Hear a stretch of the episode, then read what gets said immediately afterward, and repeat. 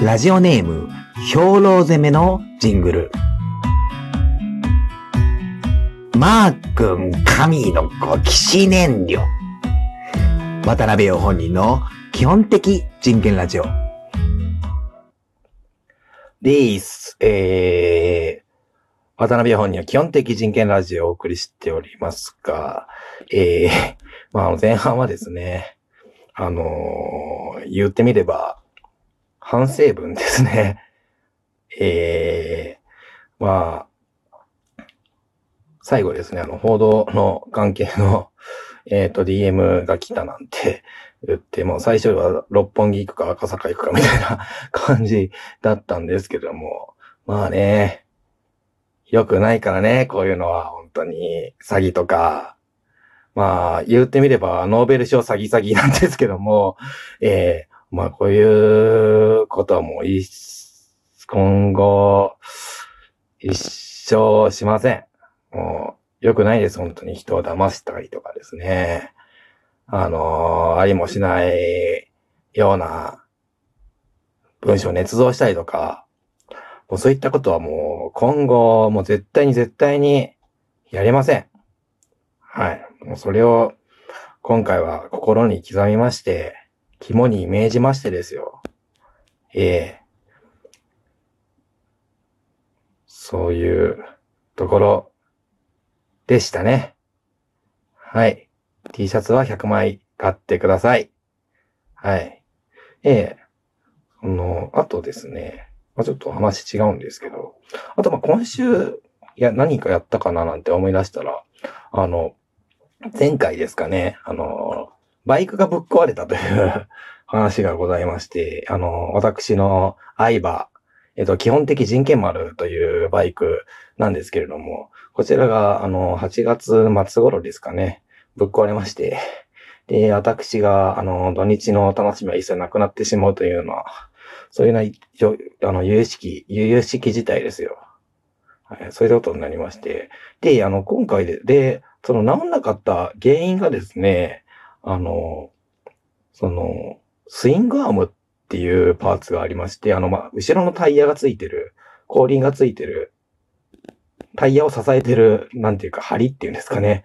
まあ、そこなんですけども、そこの一部分がちょっと壊れまして、で、あの、通販で、あの、メーカーからその補修パーツ取り寄せるってサービスがあって、それで頼んだんですけど、あの、在、メーカーの方で在庫切れで、何やってるんすか川崎重工、まあそういう 思ったんですけど、それで、納期未定になってて、ずっと放置、もうこれで不動車かなんて、いあの、そういうサービスパーツって、あの、生産されないものはもう一生生産されないものもあったりするんで、まあ、すると聞くんで、不動車かなんて思ってたんですけど、今週てかまあ先週か、先週、やっと届きまして、あの、まあ直すのに、約6時間ほどかかったんですけども、まあそのためになんかジャッキアップしないといけなくて、そのジャッキをわざわざ Amazon で買ったりとか、まあ多大な金銭的被害も、おい、川崎重工ということで、えっ、と、あ、まあすいません。えっ、と、もちろんですよ。あの、そん、架空の会社名ですけど、そこの実在する会社さんとは関係ないですけども、まあそういうところで結構大変でしたね。はい、ただまあの機械とコミュニケートを久々にしまして、まああの、楽しかったですね。はい。ということで、あの、後半、あ、ちょっとネタ切れ、頭が真っ白になってきて ネタ切れ、もうネタ切れなので、えっと、だいぶですね、あの、数ヶ月分、あの、おはがき、おはがきっていうか、メール、おお便りですかね、お便りが溜まってましたんで、えっと、後半の後半、えっと、久々にコーナー行きたいと思います。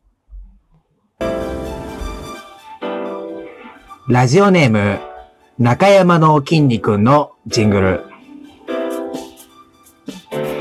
メルカリで買った学生時代の思い出。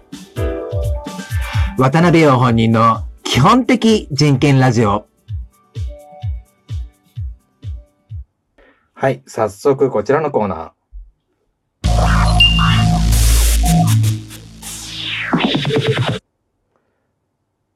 基本的人権の知った激励バリ雑言。はい。えっと、まあ普通のテレビのコーナーですね。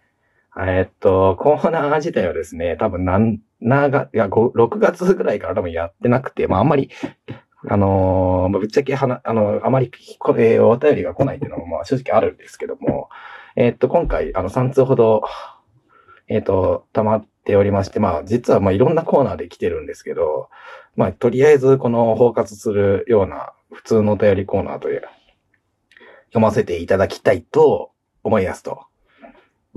いうことで、5つ目。えっ、ー、と、ラジオネーム、くるぶしさん。はい、ありがとうございます。はい。はじめまして、いつも楽しく聞かせていただいております。先日、年賀状の撮影のため、光が丘公園にいたところ、赤いヘルメットをかぶった猿に車を乗っ取られ、病院に駐車されて、すぐ出ようと思ったのですが、警備員に、先生以外はダメですと言われてしまい、泣く泣く廃車にすることになりました。車はその後、犬小屋として利用、活用されたり、えー、活用したり、全自動ゴミ箱の設置場所になっているようです。悔しくてたまりません。基本的人権はどう思いますか？はい。あの えっとですね、猿はどこ行ったんですかね。あの、これあれですか？経営の中ってことなんですかね。で、あの、基本的人権はどう思いますかなんていきなりあのですね、言われてましても、あの、いきなり基本的人権ってあの呼び捨てですし、あの、特に、あれですね、全自動ゴミゴミ箱っていうのの原理が気になるぐらいで、あの、全自動ゴミ箱って何なんですかね まあ、それぐらいで、ですね。はい。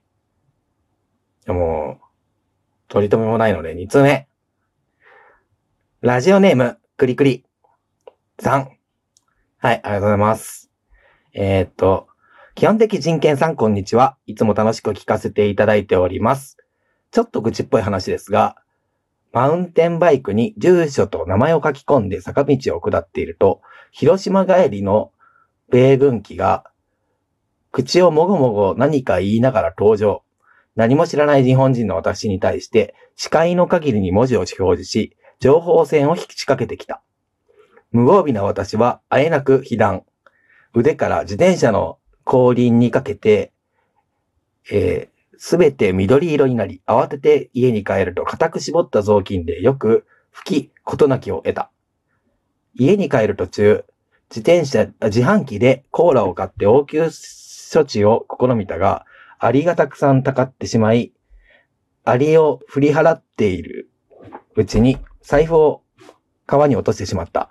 話ではアメリカ人にも人の心があるらしく、目が合うとその瞬間恋に落ち、鼻が高くなるらしい。曰く、翌日は、もっぱらアメリカ人パイラットの間で持ちきりとなり、喋り方のもごもご具合のコンテストが定期的に開かれた。何度かコンテストで優勝したが、家を騙し取られてしまった時に、いろいろと失い、記憶は残っていない。はい。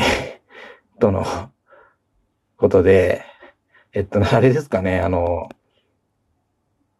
ハッピーエンドの風を集めてですか？ね、もう、なんていうか、あの、登場人物というか、擬人法が多い。はい。擬人法が多い。それに、あの、最終的にアメリカ人のパイロットは何なんですかね？あの、恋に落ちたんですかね？はい。もう、あの、幸せに暮らしてください。はい。えっ、ー、と、最後にね、もう一つ。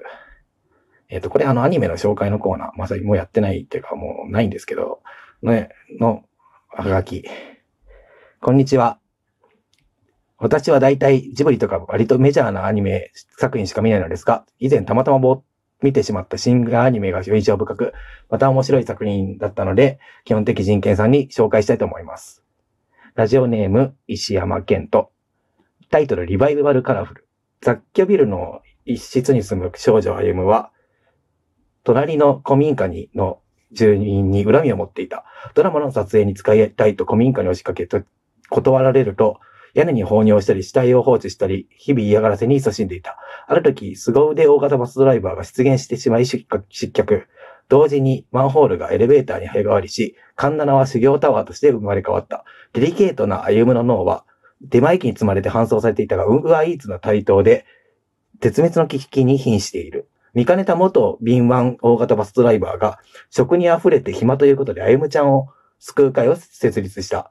街頭募金や特殊詐欺を駆使して資金を集め、葛飾区の工場を買い上げ、出前機の量産に乗り出した。しかしこれを快く思わないウーバーイーツのギグワーカーたちが反社を率いて、工場の閉鎖を迫ってきた。といった内容になっております。人気声優の野沢雅子さんも出演しているので、ぜひ見てください。はい、あの、チームはもう送ってこないでください。